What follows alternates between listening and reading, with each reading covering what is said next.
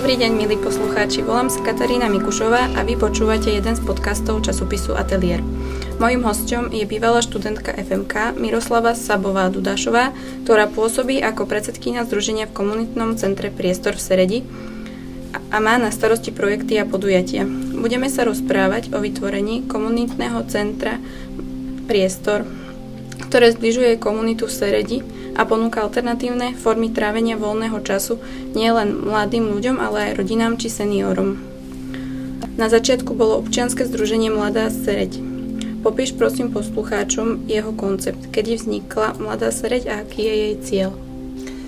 Mladá Sereď vznikla asi 10 rokov dozadu a najskôr sme úplne až tak cieľ nemali, skôr sme chceli vytvoriť v Seredi nejaké, nejaké podujatia, ktoré by nás bavili, Proste predstavte si to, že tínedžeri v malom meste nemajú čo robiť, tak chcú niečo robiť zmysluplné, aj možno zmysluplné pre ostatných.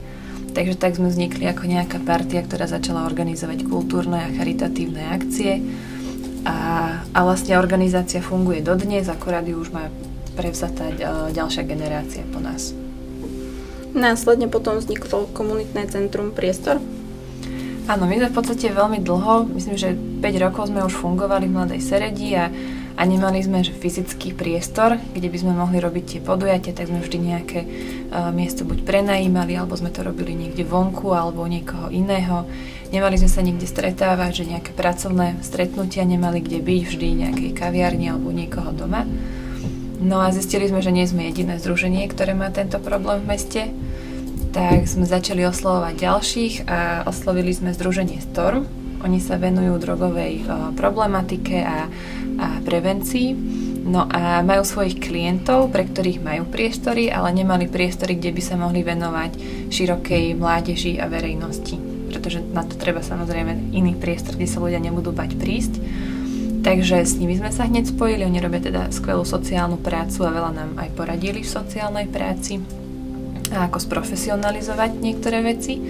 No a potom tam bolo združenie, ktoré ešte len vznikalo, aj keď robili aktivity už dlhšie a to bola uh, ekohliadka a oni robili teda podľa názvu ekologické veci, seredí, upratovania a, a čistenia a tak. A oni teraz už síce nefungujú uh, kvôli takým rodinným radostiam, ale, ale teda s nimi sme spolu začínali, oni hľadali priestor, kde by robili osvetu o ekológii a my sme si trošku tú tému teraz prevzali už ako priestor, ktorý je vlastne už samostatným združením a síce stavia na všetkých týchto pilieroch, ako je aj sociálna práca, aj mládež, aj kultúra, aj enviro, ale teda pod vlastnou hlavičkou robí aktivity. Ale stále spolupracujeme viac menej s celou tou komunitou. Čo ťa motivovalo vytvoriť práve takýto koncept v Seredi? No, ja som v podstate len vedela, že, že chcem vytvoriť nejaký priestor, kde by sa mladí ľudia cítili dobre, že by sa tam cítili ako doma, že by nemali problém sa uh, zveriť s nejakými vecami, ktoré uh, možno aj nejako v sebe riešia, alebo že kde by našli komunitu, ktorá je aktívna, ktorá chce niečo robiť a nikto by sa im tam za to nesmial a kde by sa ľudia mohli stretávať ale nemala som úplne ujasnené v hlave, že ako presne by to malo vyzerať, čo presne by to malo byť. Ale v podstate vďaka tomu, že sme boli tri združenia, ktoré mali už nejaké skúsenosti a, a nejaké potreby, tak sme to nejako tak spojili, aj tie vízie, vízie aj potreby dokopy.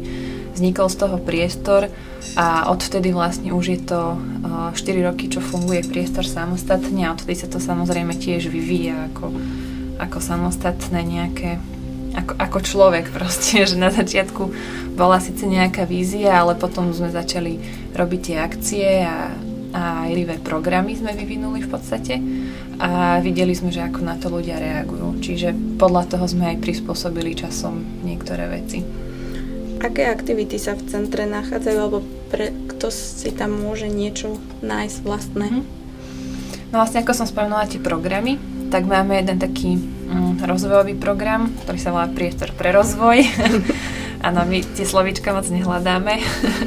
Je to e, rozvojový program pre stredoškolákov najmä, aj keď občas tam máme aj základoškolákov, aj vysokoškolákov. To vzniklo v podstate tak, že som začala pripravovať niektorých tých ľudí z Mladej Serede na to, že postupne preberete vy tú organizáciu a, a mali sme nejaké také workshopy, neformálne vzdelávanie, víkendovky na to, že ako si viesť vlastný projekt, ako urobiť veci možno na Facebooku, ako komunikovať s tými ľuďmi, ako si vytvoriť plagáty, ako komunikovať s mestom. A v podstate už v priestore sme to len preklenuli do vzdelávacieho programu, kde sa môže prihlásiť široká verejnosť, respektíve mládež. Dali sme to hlavne od takých, že 14 do 20 rokov. A, a prídu tam vlastne mladí ľudia, ktorí vedia, že niečo chcú, ale nevedia úplne, že čo. A v podstate ich tak trochu mentorujeme. O, okrem nás ako priestorákov hľadáme aj z ďalších združení v rámci mesta alebo v rámci regiónu, by som to skôr nazvala, ďalších úspešných ľudí z buď malých podnikateľov alebo tiež neziskovkárov, ktorí vedia, ako viesť vlastný projekt. Hej. A oni ich, oni ich mentorujú, okrem toho majú teda uh, každý mesiac, alebo respektíve každé dva týždne workshopy. A Čiže skončí ten program vlastne tak, že každý z nich má za sebou nejaké podujatie alebo nejaký projekt. Niektorí ho majú ešte len rozbehnutý, tí, čo, si roz, tí, čo sa rozhodnú, že spravia nejaký väčší projekt, tak uh, nemôžeme od nich očakávať, že za pol roka všetko stihnú. Takže niektorí majú rozrobený, niekedy robia vo dvojiciach, v trojiciach. Čiže majú túto skúsenosť a potom ich vlastne motivujeme, aby sa pridali buď k Mladej Seredi, k Združeniu Storm ako dobrovoľníci, alebo k občianskému združeniu Vodných hrad, alebo máme tam veľa združení, do ktorých sa môžu pridať ako dobrovoľníci a, a pomáhať týmto združeniam. Čiže to je taký jeden program. V rámci toho keďže sme zistili, že my môžeme s deckami robiť čokoľvek, ale učiteľ príde a povie niečo iné, tak to má inú váhu aj pre rodičov. Tak sme začali v rámci toho sa stretávať viac s učiteľmi a im nejaké workshopy občas ponúknuť a, a tam v podstate ešte rozmýšľame, že ako to nejak posunúť ďalej. No a potom vznikol ďalší projekt uh, Sereď 2.0. To je projekt, ktorý sa zaoberá tým, ako um, spojiť ľudí, respektíve ako využiť participáciu občanov na to, ako vyzerá to mesto. Chceme, aby bolo zelené mesto, čiže veľa z tých aktivít je takých enviro aktivít, ale tam zase ide o to, že hm, robíme hlavne so sídliskami, pozývame tých ľudí na pikniky, kde sa s nimi rozprávame o rôznych enviro témach, vypíšu tam, čo by na svojom sídlisku prijali, neprijali, potom to spíšeme a riešime to s mestom priamo aby to buď zapracovali oni, alebo keď, keď nie, tak sa snažíme vždy zohnať financie na to, aby sme mohli my spraviť taký meský zásah, ale pozveme tých ľudí, aby, aby tam ako dobrovoľníci prišli a vykopali tie jamy na stromčeky s nami a podobne. Čiže toto je taký projekt, že participácia plus verejné priestory. No a tretí taký program, ktorý máme, to je vlastne Vatafest. To je festival kultúrny, umelecký a tam v podstate prezentujeme všetky projekty a aktivity, ktoré máme, spájame tam všetky združenia a prezentujeme tam umelcov. Vnímame tam tú kultúru ako nielenže len že umenie, že nejakú grafiku a tak, alebo hudbu, ale ako takú kultúru bytia. Že v podstate tým, že chceme aj tie naše detská, aby boli ako dobrovoľníci, nejakí aktívni občania, ktorí uh, vnímajú aj nejakú etiku, ale aj estetiku, hej, že v rámci toho mesta, možno a tých verejných priestorov, takto sa snažíme preniesť do toho festivalu, že tam sa stretne tisíc ľudí zo Serede a z okolia a diskutujeme, tancujeme, uh, rínek tam je, koncerty sú tam, výstavy, vernisáže, fotografie a, a šikovní ľudia sa tam prezentujú vlastne. Aká je tvoja úloha v priestore? Uh, neziskovkári to volajú, že typická neziskovská. to znamená, že všetko. um, akože v podstate ja ako keby koordinujem tie projekty a nejako ich vediem, že akým smerom pôjdeme. Väčšinou na ne aj zháňam peniaze. A, ale keď treba nosiť stoličky, tak som tá, ktorá nosí stoličky. Keď treba poumývať ten priestor, tak som takto poumývať ten priestor, zaleje tam kvety a, a podobne. Takže viac menej, že všetko, čo treba, ale, ale tá moja prídaná hodnota je asi, asi v tom koordinovaní tých projektov a zháňaní financií. Aké boli reakcie Serečanov, keď priestor alebo mladá Sereď vznikli a čo si myslíš o tom, čo si o tom myslia teraz? Uh-huh. Či sa to niekam posunulo? Či to prijali pozitívne, negatívne? Um, myslím, že sú to dve rôzne veci, mladá sreď a priestor, teda nie, že myslím, ale sú to dve uh-huh. rozdielne veci a máme trošku problém to práve ľuďom vysvetliť, že sú to dve rozdielne veci, lebo vnímajú možno aj tú moju tvár alebo nejak zo pár ešte ďalších tvári, ktoré boli v mladej sredi a potom v priestore. Takže to vnímajú ako keby jednu organizáciu. Mm, tak to máme trošku problém vysvetliť, že, že priestor je niečo iné a Mladá Sered je mládežnická organizácia, kde si mladí robia svoje prvé akcie a, a tak. Uh, zo začiatku, keď vznikala Mladá Sered, tak nám veľmi fandili.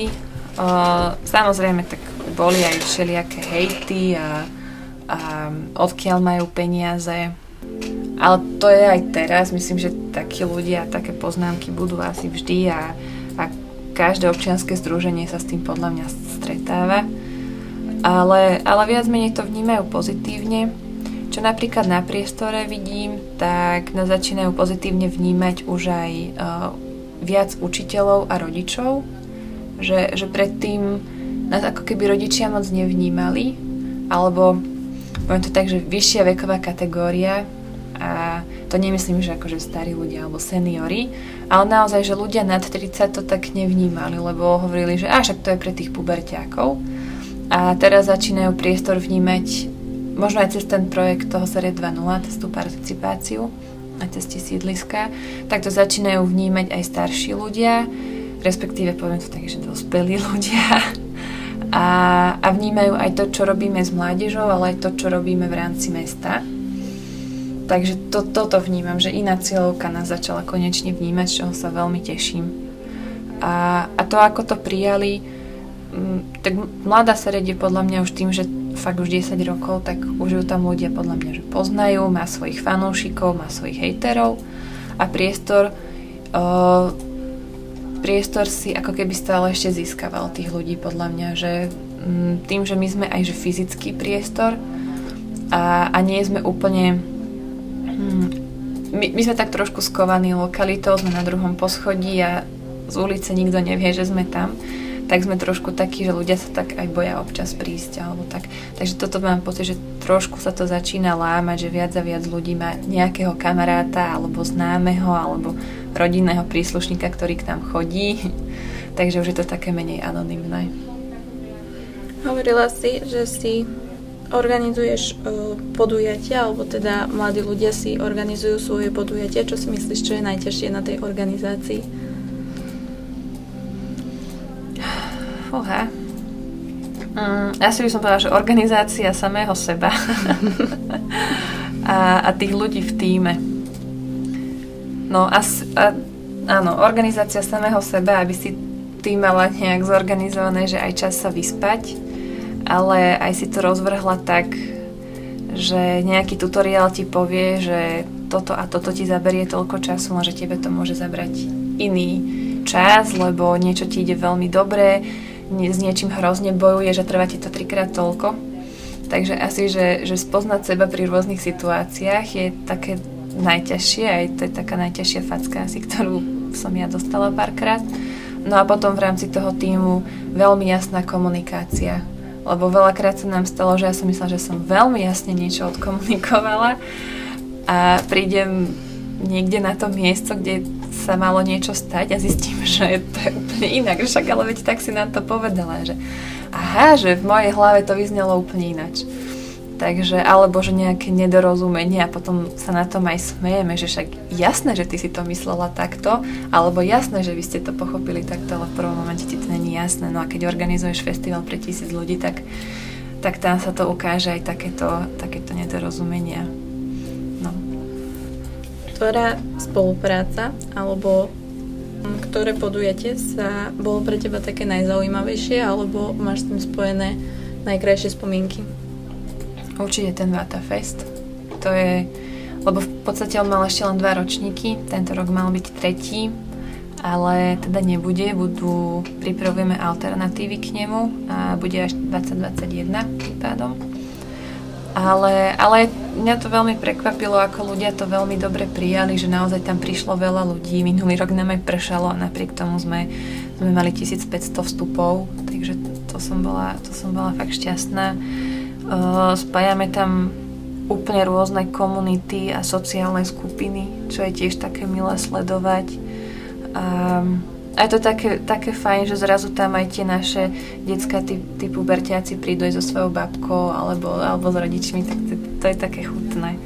A, a potom hlavne na konci už, keď je ten, ten posledný večer a naozaj ščítavame, že koľko vstupov bolo a, a bavia sa tam poslední ľudia na poslednom koncerte a my ideme teda vyhlásiť, že fú, že rok sme to chystali, je to koniec a neviem čo a potom ľudia za tebou prídu a povedia ti aj zlé veci, lebo samozrejme, že milión vecí sme tam pokazili ale povedia tiež, že čo to pre nich znamenalo a to je také, to je také fajn, no, ale to je také veľké podujatie, takže to prináša aj veľmi veľa emócií. Spomínala si, že teraz sa ročník Vatafestu posunul. Ako ešte ovplyvnila korona kríza priestor? No ovplyvnila ho dosť tým, že my sme, my sme vlastne vznikli preto, že e, my sme chceli hneď spájať ľudí, že, že to bol cieľ taký, taký síce vágný možno, ale ten nám zostal, že spájať ľudí naprieč uh, sociálnymi skupinami, vekovými skupinami, intelektuálnymi skupinami možno, že proste spojiť rôznych ľudí, ktorí by sa v malom Kocúrkove, akým malé mesta sú na Slovensku, že by sa bežne nestretávali, No a toto vlastne bolo, že veľa ľudí hovorilo, že choďte do online priestoru a, a podobne. Takže aj sme išli, mali sme nejaké, nejaké workshopy, nejaké ďalšie online workshopy aj pripravujeme, lebo napriek tomu, že nariadenia sa uvoľňujú, ale my nie sme fyzický priestor príliš veľký, takže keď máme dodržiavať dvojmetrové rozostupy, tak by sme tam mali asi že 50 ľudí no asi, takže 7 ľudí by tam v priemere bolo na podujatí. Takže ešte zostávame v tom online, ale ale na strane druhej sa tešíme, že decka, ktoré sa aj predtým nespoznali, tak vieme, že sa stretávajú, že idú spolu do tej prírody alebo tak. A, alebo že pomáhajú tým starkým, alebo že pomáhajú, kde môžu, chodia upratovať mesto, že, to, čo môžu robiť, tak sme zistili, že robia aj bez toho, aby sme im to my nejako povedali. Takže to je fajn, ale veľmi nás to ovplyvnilo s tým, že to, čo boli zvyknutí, že sa každé dva týždne stretávali, alebo možno aj častejšie na, medzi, medzi tými ich workshopmi boli aj ich podujatia a tak ďalej. Takže sa v podstate raz za týždeň vždy stretli v tom priestore, tak to je teraz nemožné.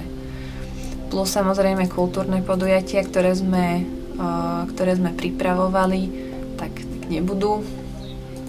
Mm, a uvidíme ešte, ako nás to ovplyvní do budúceho ročníka, lebo samozrejme, že veľa kultúrnych podujatí bude teraz zháňať financie a, a sponzorov, takže to uvidíme, že ako sa nám to podarí do budúceho roka.